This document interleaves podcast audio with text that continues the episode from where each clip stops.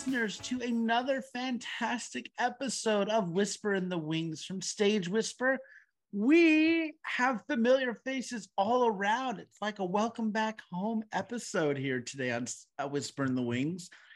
Joining us, we have co artistic directors Martha Lorena Preve and Jimmy Lovett, who is also the curator of this year's 2023 Queerly Festival as well as artistic director Erez Ziv. All of these wonderful people, of course, with Frigid New York.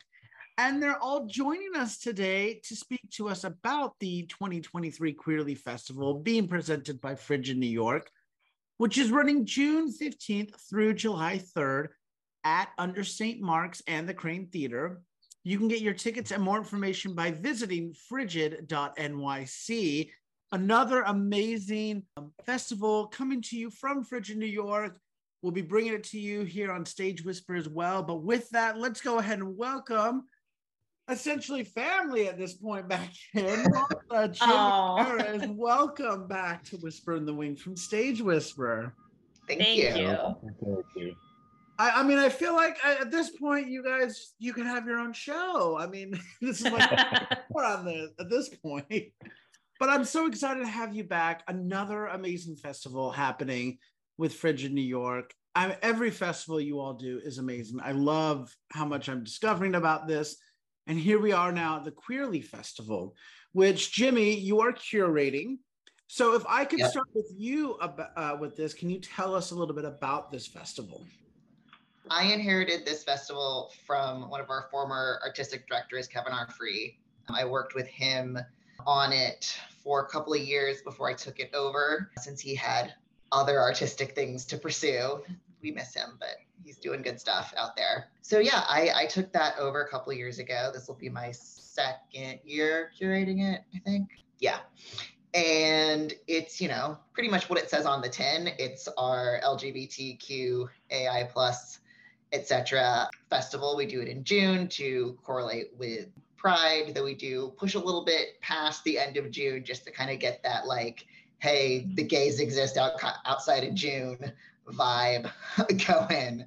You know, we don't want to be the people who are like, like, all right, it is 1201 on July 1st, trying to change back all of our icons from those rainbows. We don't want to be those people. but yeah, we've got a great lineup. We've got 16 shows, but one of those shows is actually two shows, just two short pieces being presented together.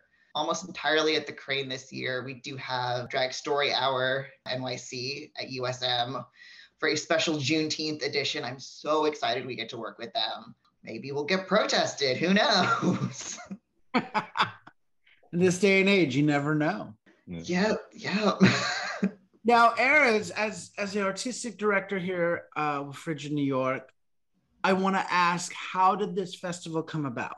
So, as the artistic director at the time, we had a lot of festivals brewing, and we, you know, th- there's a lot of people in the city to represent, and the queer community is is large and present, and we love working with that community. So it was an, a natural for us to have a festival like this and we started it. I think it was me and Kevin that started it, or I think so. And then it's been going on for a few years now, and Jimmy's been doing a great job with it the last couple of years.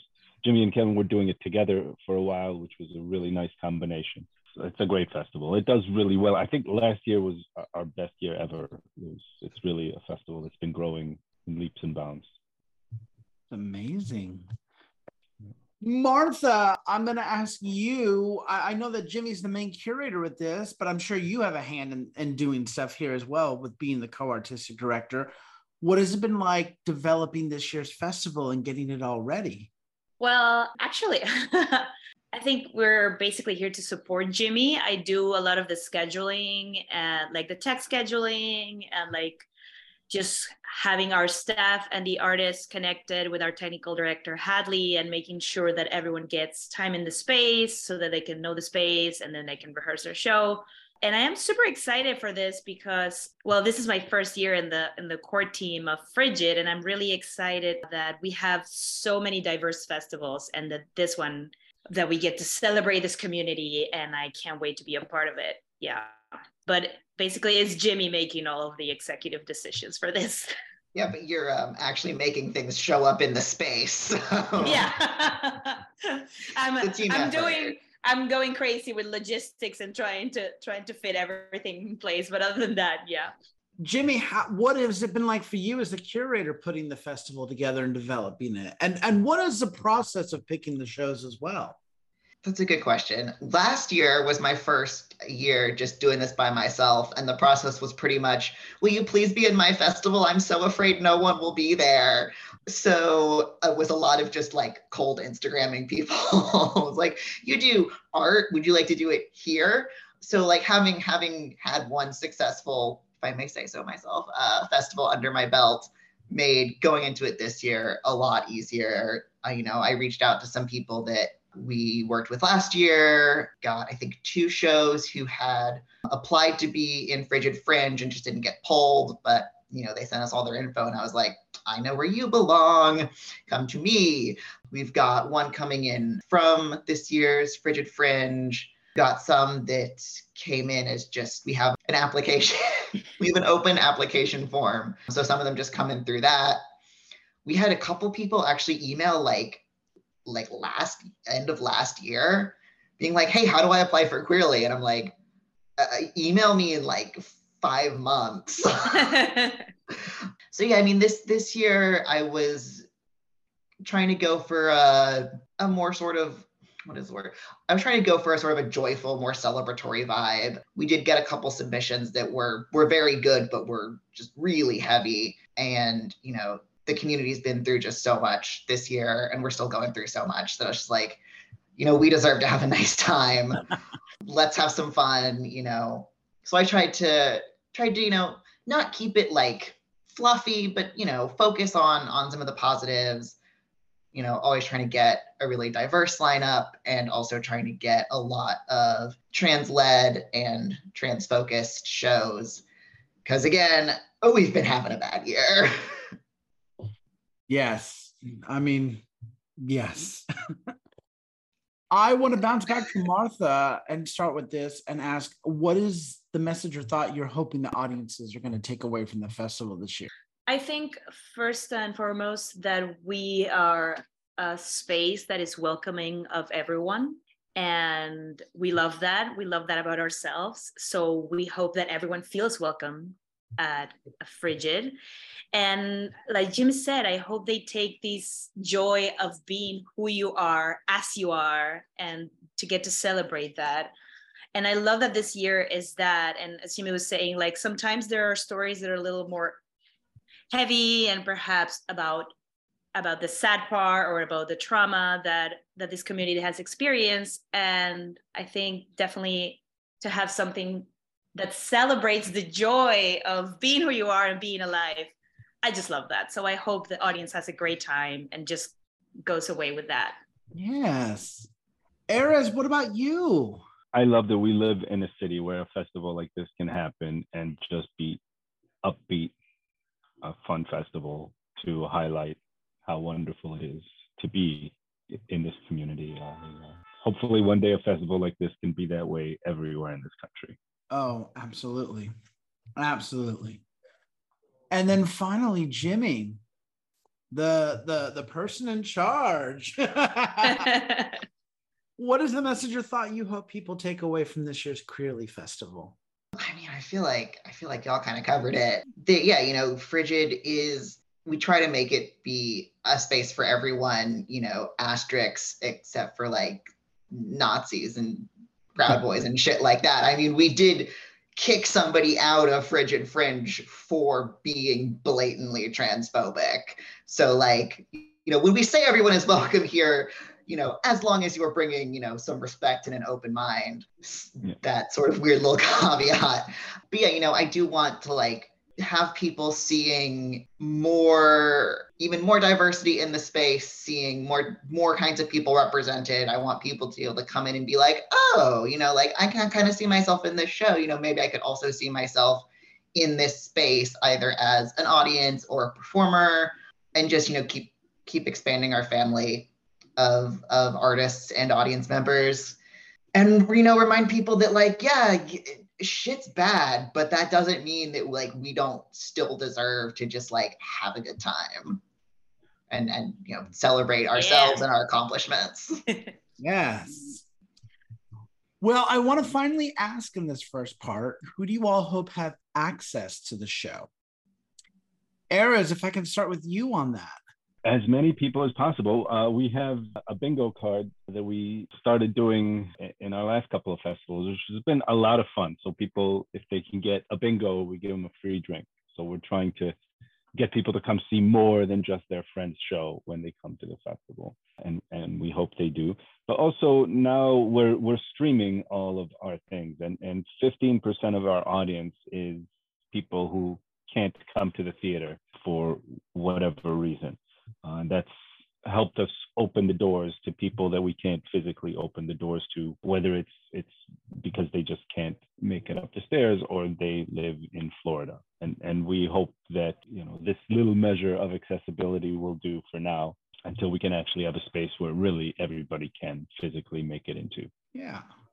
And I, I gotta say, I, I can vouch for the bingo card thing. It is very, very cool. It was a lot of fun doing that during the Frigid Fringe. So that's something very much to look forward to with this. Martha, yeah. you? Who do you hope have access? Well, I'm hoping we can connect with the community in the Lower East Side, especially, and have everyone that is lives. I mean, everyone, as we are saying, we're streaming, and everyone comes from different places of the city, but especially the people that are around. We want to connect with you. We want to connect with the community that lives around there, that works around there, so i'm hoping that they would come and check us out. And what i love about the streaming thing is I'm, I'm from mexico and whenever i do something that is streaming my family in mexico gets to see it. So you know what? We can connect with other countries not only other cities and states. We can connect with other countries. So that is very exciting. Uh, so we will be promoting that so that people everywhere can watch it. Very cool and finally, our curator, Jimmy Lovett. who do you hope have access to the festival? I mean, I do, I do love the sort of quintessential, you know, queer kid in the middle of nowhere stumbles across queer media and like gets to have a moment story, which you know I hope that the we're streaming not every show, but almost every show. So I hope that maybe somebody will just kind of stumble into it and get to have that moment. But, you know, I'm definitely excited for getting more folks from the trans, non binary, gender divergent community in, getting more people of color in, like pretty much everything. A lot of the queer narratives that we see are very, very white. Um, and that's just not how the world is. So I'm I'm excited for people to get to see themselves, see other people, tell their friend who might not come otherwise, be like, oh shit, you know, I saw this show that like really reminded me of you. You should come and check it out. I love that. I, I, I lied. I got to slip one more question in here, and it's for you, Jimmy. Is there a theme for this year's festival? Not really. I mean, there's sort of the, you know, kind of a trans focus, kind of a, a positive focus. We do, if I can like promo one show in particular, we I am teaming up with What Will the Neighbors Say? What would the neighbors say? I'm teaming up with What Will the Neighbors Say, which is fest- uh, uh, it's a theater company that our festival coordinator Sam works with. Also, I had this idea that was like, oh, we should do some kind of a fundraiser show, but I've never really done anything like that before, and that company does it like twice a year and we're already thinking about doing a like uh, a fundraiser for trans organizations about the same time. So we have merged to to create this event that we are calling affirm this a fundraiser for trans liberation. We're going to have a bunch of performers we're going to have raffles. Sam's already gotten some very cool stuff and they're working on getting some more donations for that. So like it's not that everything quite spirals out around that one point, but I think that I'm hoping that that night will really like sort of crystallize the the vibe that I'm going for.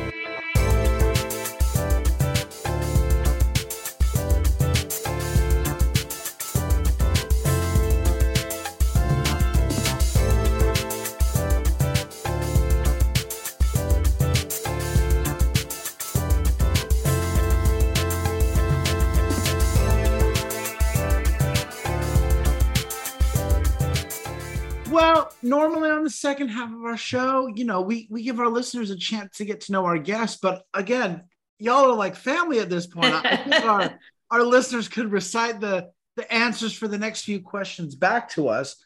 So I want to actually change up these questions, and I want to start by asking you all, what got you into theater? What inspired you to go into theater? And Erez, if I can start with you on that. I have to be honest. For me, it was just an an accident of life. You know, I, I was here in New York. I was doing some other things that weren't as interesting, and the opportunity came up to run a theater, which had been a completely new thing to me. So I was like, okay, let's try that, see how where that goes. And it's been going for 25 years, and it's been a lot of fun. I can't imagine my life without it. I love that. Jimmy, what about you? Oh, I was I I think it's genetic. This was inescapable for me. My parents are both theater people. My stepmom and stepsister are theater people. I learned to climb stairs as a as a small child because my father was working on a set at a, a school and was like, "Oh, I'll just leave the kid here; it'll be fine." And then I found my way to the top of the stairs out the auditorium. I I I claimed for years that I was not going to major in theater, uh, which technically I didn't because my school didn't have majors because I went to Hampshire, which is like hippie school in the woods. But I did focus in theater. It just, I don't know. It, it's it's it's always there. It, I keep coming back to it. It's like I don't know. In in, in on one sense, it's like well, it's just kind of where I've always been, but also it's where I've always like felt is the correct place to be. Oh, that is wonderful. And Martha, what about you?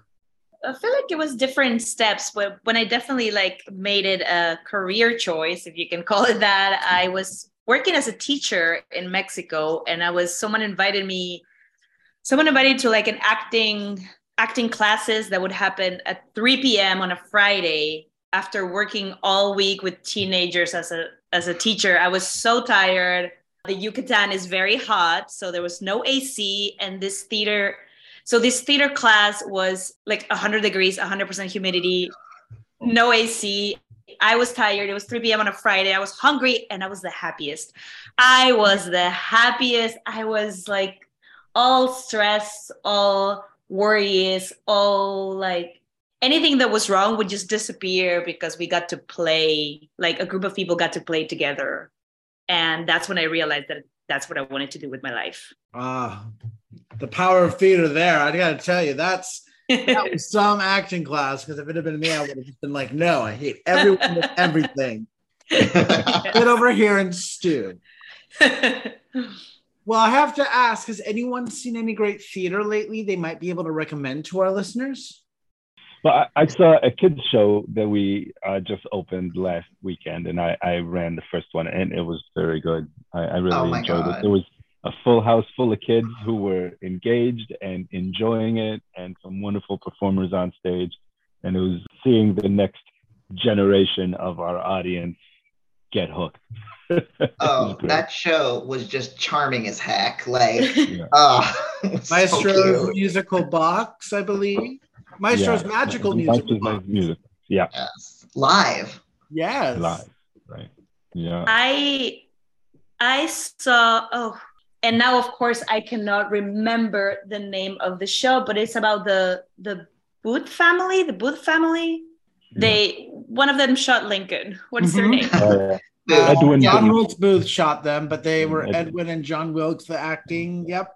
So there's uh, uh, the Spit and Vigor.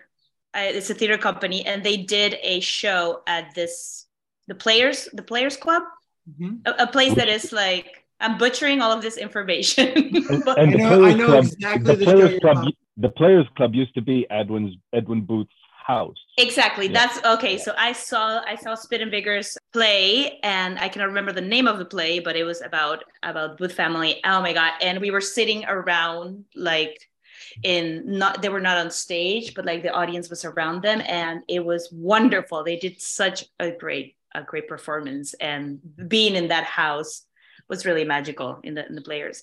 I also saw I just saw Singfeld the musical parody and I had a great time. so if you're fi- if you're if you're fans of Seinfeld, it was a really good parody. They have a good parody that are either in previews or opening soon. It's a great fun fun times. Well, I now want to ask what changes would you like to see made in the theater? Hopefully, sometime soon, or if not, in the future. And I'm going to start with Jimmy on this one. I feel like diversity is like always going to be my answer. Diversity and accessibility. You know, there's the, the way that like the New York theater scene exists in these like sh- these tiers of like Broadway, off Broadway, off off Broadway, and people just keep putting offs on there if you let them, which is wild.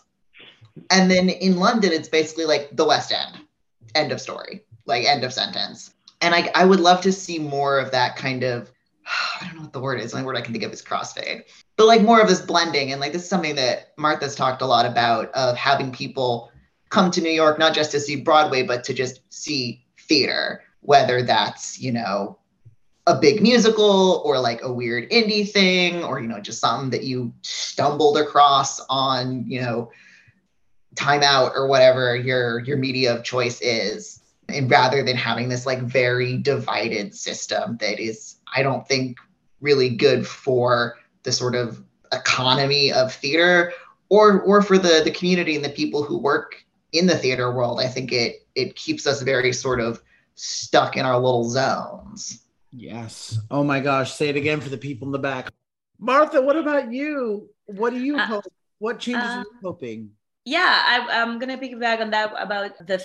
I would love. This is very specific. I would love people that come visit to New York to come to indie theater as an experience, and that is my dream. That the weird new and we always use this word weird but because i think we want to separate it from like flashy broadway but it's not it's not weird in a bad way it's different it's something you've never seen it's something that's going to challenge the things you've seen and you're used to seeing so those little indie indie productions that they become a must do a, a, thing to do in New York. So I would love that for everyone that comes to New York and everyone that lives in New York. I mean, I, I feel like New Yorkers do do watch a lot of indie theater, but for everyone to have that in their bucket list, like you have a try, you have to try this food, you have to do this thing, you have to go to an indie play produced by Frigid. yes, yes, get that plug in. Finally, Erez what about you? You know, so I'll take the funding. so Fair. I, you know, funding needs to improve for the arts in general all over this country. I, I, I have to say, in New York, it's it's wonderful. This the city knows the value of of the arts. It does. It's you know, this is a city that makes money in a lot of different ways, and it knows that theater is the second biggest engine in New York City after Wall Street after money. so, it, it, and and it shows that in the funding some years, not every year. It's always the first thing to get cut when cuts need to happen, and I would like for that to not be the case. The state has shown in the last couple of years that it understands the pain of losing theater, and it's funded accordingly. And I would love for that to become a more national effort you know, it, would be great if people outside of very specific localities in this country uh, to have access to funds to help create more more artists to help train our artists to help provide our artists that we train with work when they leave the city it, it's a very important part of of society uh, performing arts and and it needs to get more support than it's getting.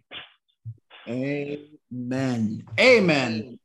Uh, even even a, a lot of the support we do get, a lot of the support we do get is it, it's tied to individual rich people who choose what art gets supported, and it would be great if it was spread more evenly with uh, less concern for who the those people want to support. Even here, there was there was quite the debate in Albany about the state funding for the arts that was the the original proposal like I slashed the budget in half, I think, um, which thankfully is not what went through, but it was largely due to a lot of artists putting in a lot of free labor so that they would, you know, could keep paying their staff and themselves and, you know, keep their doors open.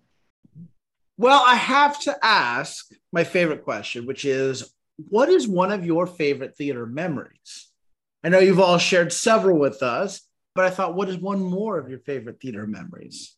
So it was Tech Week for one of the most fun shows that we've ever done. Hostage song. Uh, what a team! It was, it was Clay Chapman, the Pumpkin Pie Show, who's been doing shows with us for twenty over almost twenty five years, and he just recently had a major movie out with uh, Jordan Peele. He wrote some of it.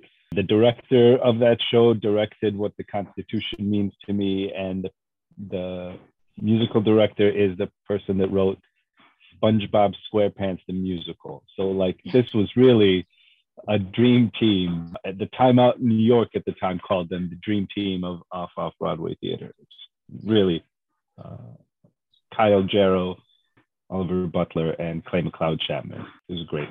Tech was going rough that day, and we were trying to get a specific sound, and we weren't. It wasn't working. wasn't working. But eventually, we got there, and it was just a very frustrating 10 hour tech day. And then I went to Lion King with my dad. It was my first Broadway show in many years. It was my last one for almost 20 years. And there was a tech malfunction. There was this guy running, a whole group of people running with birds hanging from a stick, and one of the birds fell off the stick onto this lake of, of, of fabric. And I saw the guy running, looking back with this fright, frightened look on his face. And I was like, this is going to be good. the lake was supposed to disappear into a hole in the stage, which like it just gets pulled in and the whole thing just sucks in, which would look amazing if there wasn't this bird stick stuck in the middle of this hole. And so now like half the lake is gone, but the rest of the lake is there, and there's this bird flailing in the middle of the stage for like 30 seconds until finally thump, it goes under and the whole lake disappears. It was so wonderful to see something like that happen at like a Broadway show where people paid hundreds of dollars for tickets. It made me feel much better about how our tech day went. uh, Those poor kids in the audience were like, why is there a bird just drowning in the lake? Is no one gonna help it? that is amazing. It was a lot of fun. Wow. It made my night. It made my night. It made the rest of tech easy. Erez, I'm serious. You have got to write a book with all these memories. This yeah. absolutely fantastic. Oh my gosh. Who would like to go next? Who wants to follow the Lion King's dying birds? I know, right? I have I feel like I have it's hard to choose one fun memory and I'm sure I've told here a couple because theater is that, right? It's so many fun fun memories, so many wonderful moments when you're like, oh yeah, that's why, that's the reason I do this. But when I was when I was back in Mexico, we were having this production. It was like a Greek comedy that someone had written and was mixing like Mexico City culture with the Yucatan Peninsula culture. But the thing is that we were like an ensemble and no one wanted to play the statue. So I got stuck with playing a statue and I had to I had to stand. They covered.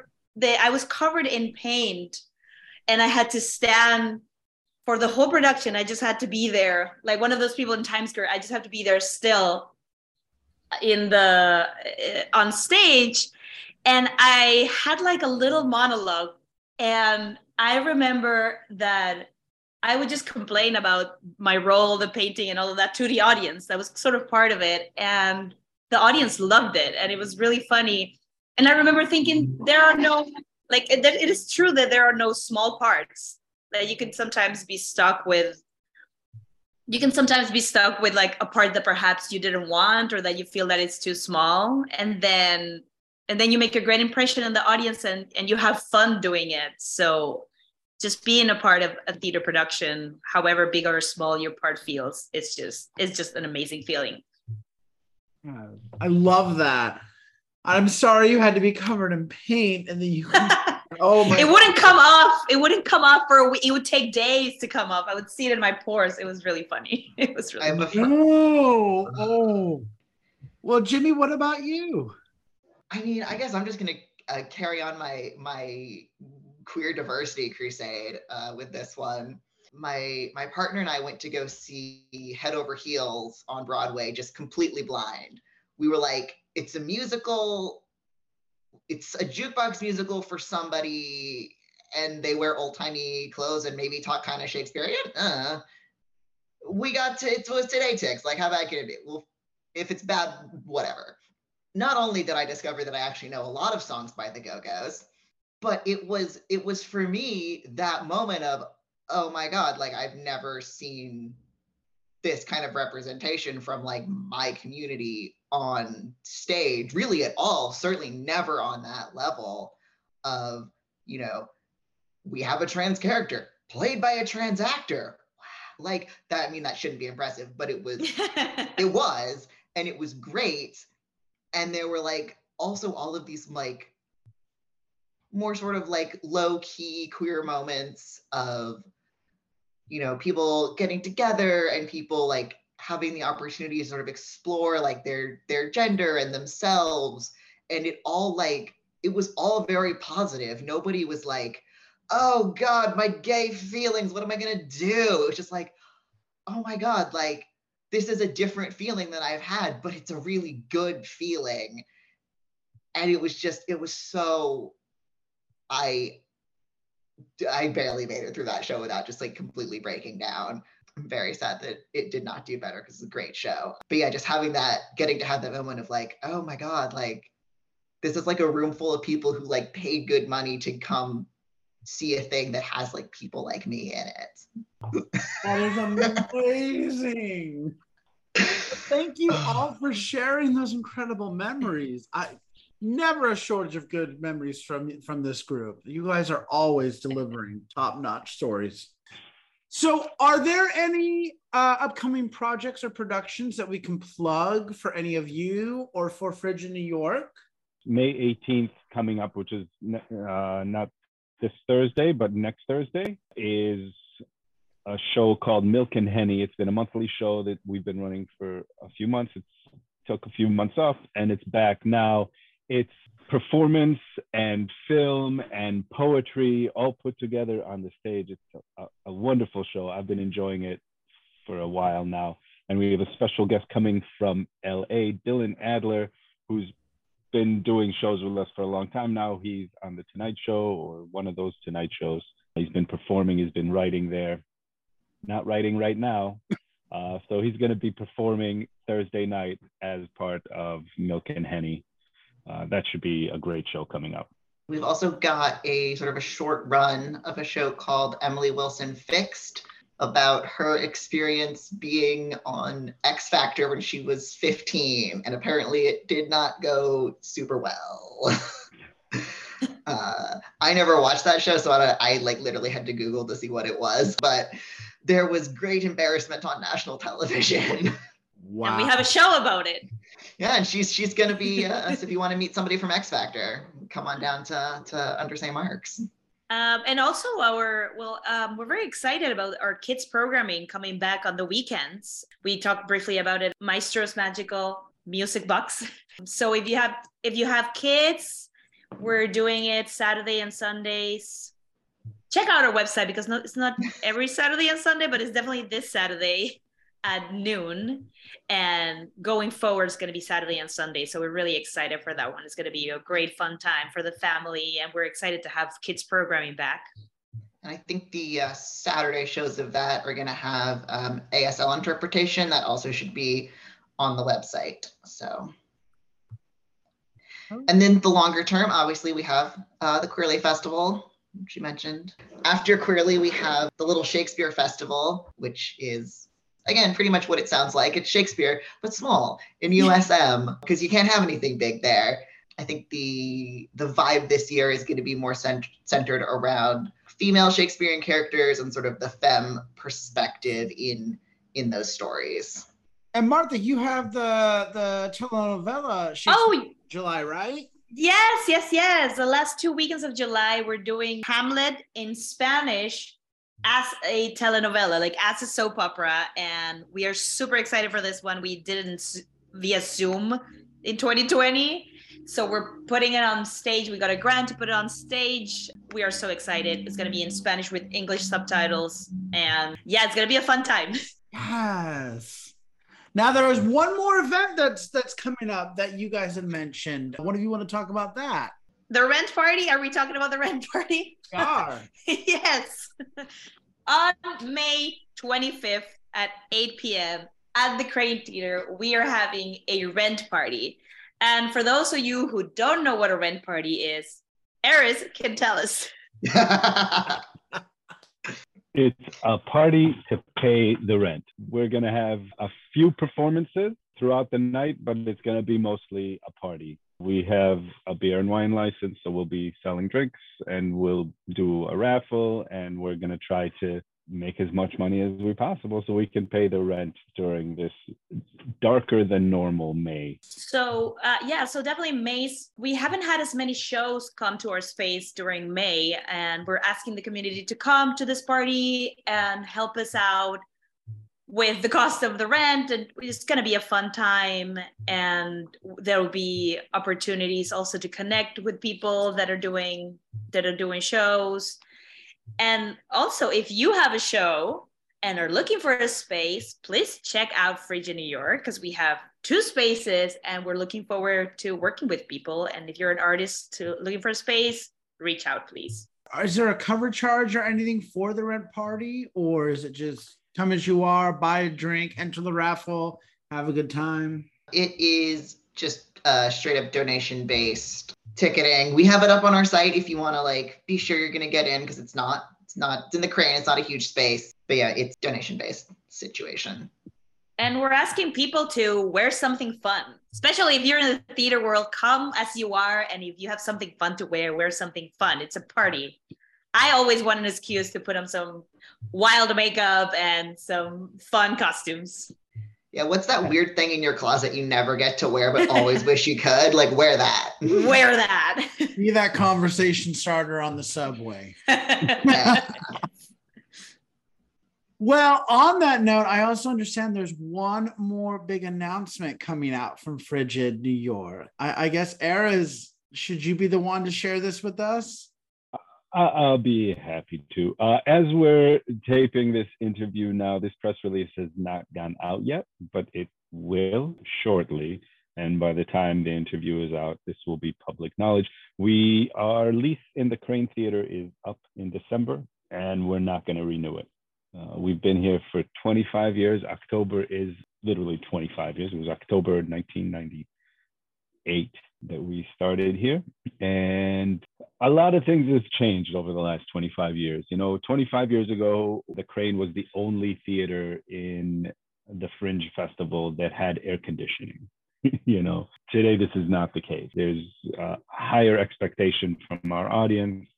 There's a higher expectation from our artists for the services and the kind of venue that they're looking for where we've been trying for years to figure out how to make this space accessible and somewhere near ADA compliance even and that's just not that's just not going to be possible without shutting down for a couple of years and and renovating the entire building which we don't have the entire building and is not really like we've been trying we've been trying to figure out how we can make it work, if we can make it work. And the bottom line is that we just can't make it work. We need to start in a new shell.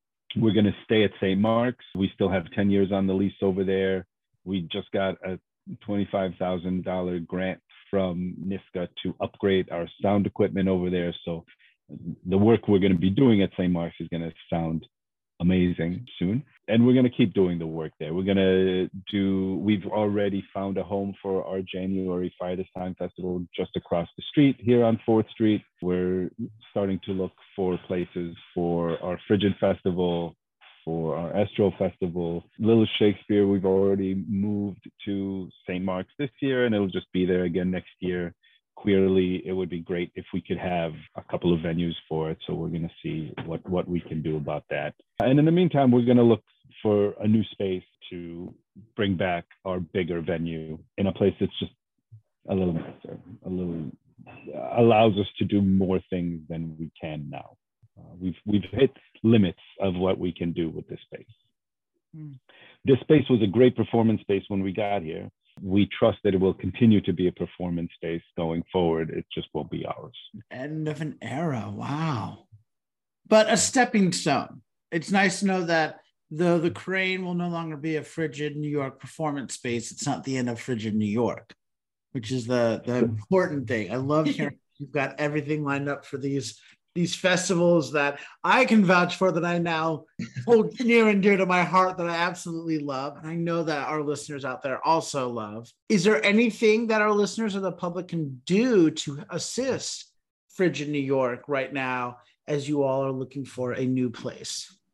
Well, definitely before we go, come to the Kraine. We we're gonna be there until December. So this is the time to do your show or to watch a show at the Kraine Theater. Definitely at both our spaces, but come to the Kraine because we are here until December. So if you've been thinking about it, now is the time to do it. This is your sign to do a show at the Kraine. And if you happen to have a venue, preferably one that is accessible and I don't know, has like a roof and stuff that you're looking to put a theater inside of, give us a call. We'd love to talk about it.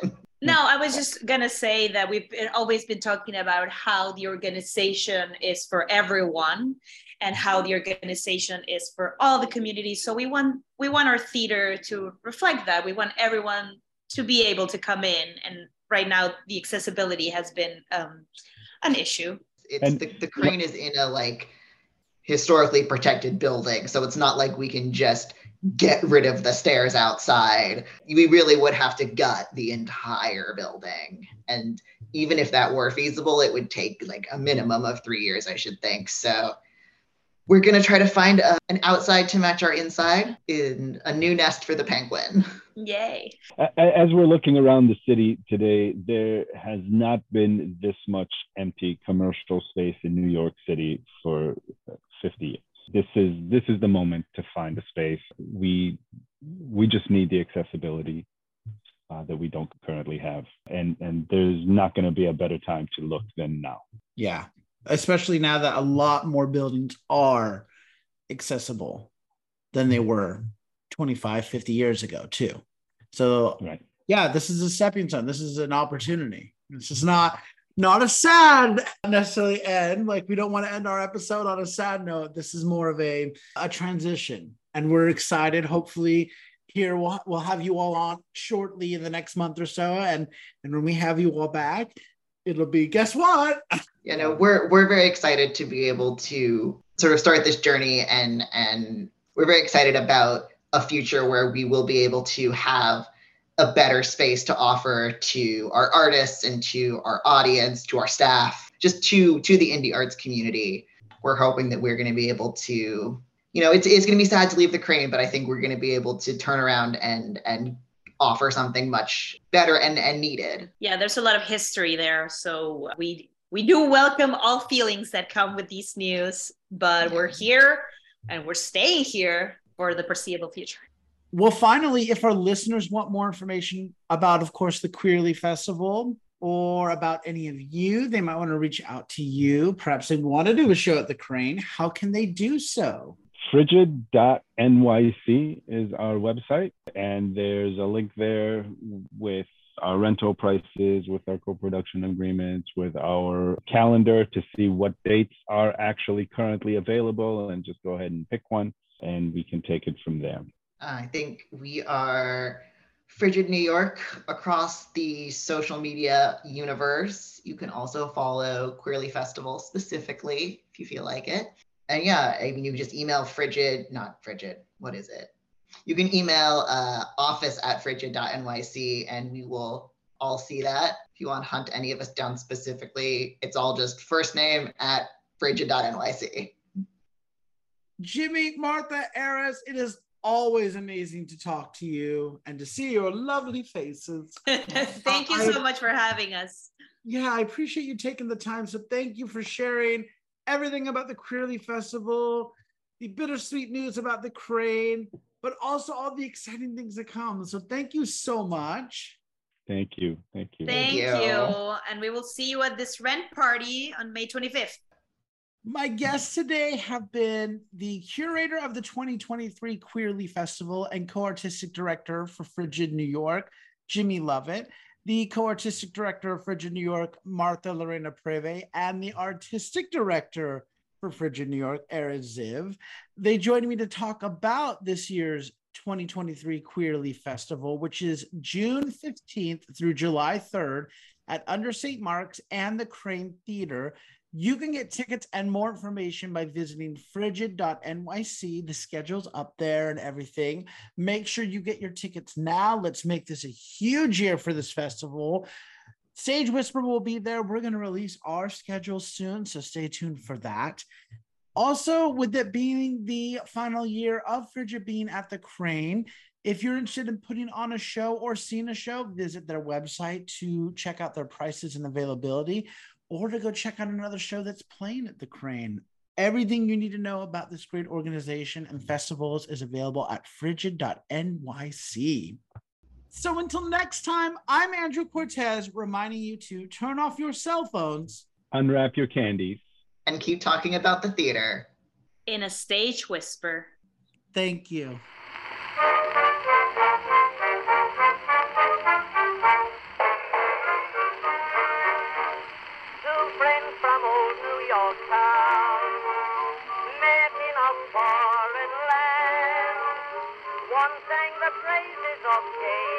If you like what you hear, please leave a five star review, like, and subscribe. You can also find us on Facebook and Instagram at Stage Whisper Pod. And feel free to reach out to us with your comments and personal stories at stagewhisperpod at gmail.com. Our theme song is Maniac by Jazzar. Other music on this episode provided by Jazzar and Billy Murray. You can also become a patron of our show by logging on to patreon.com slash stagewhisperpod.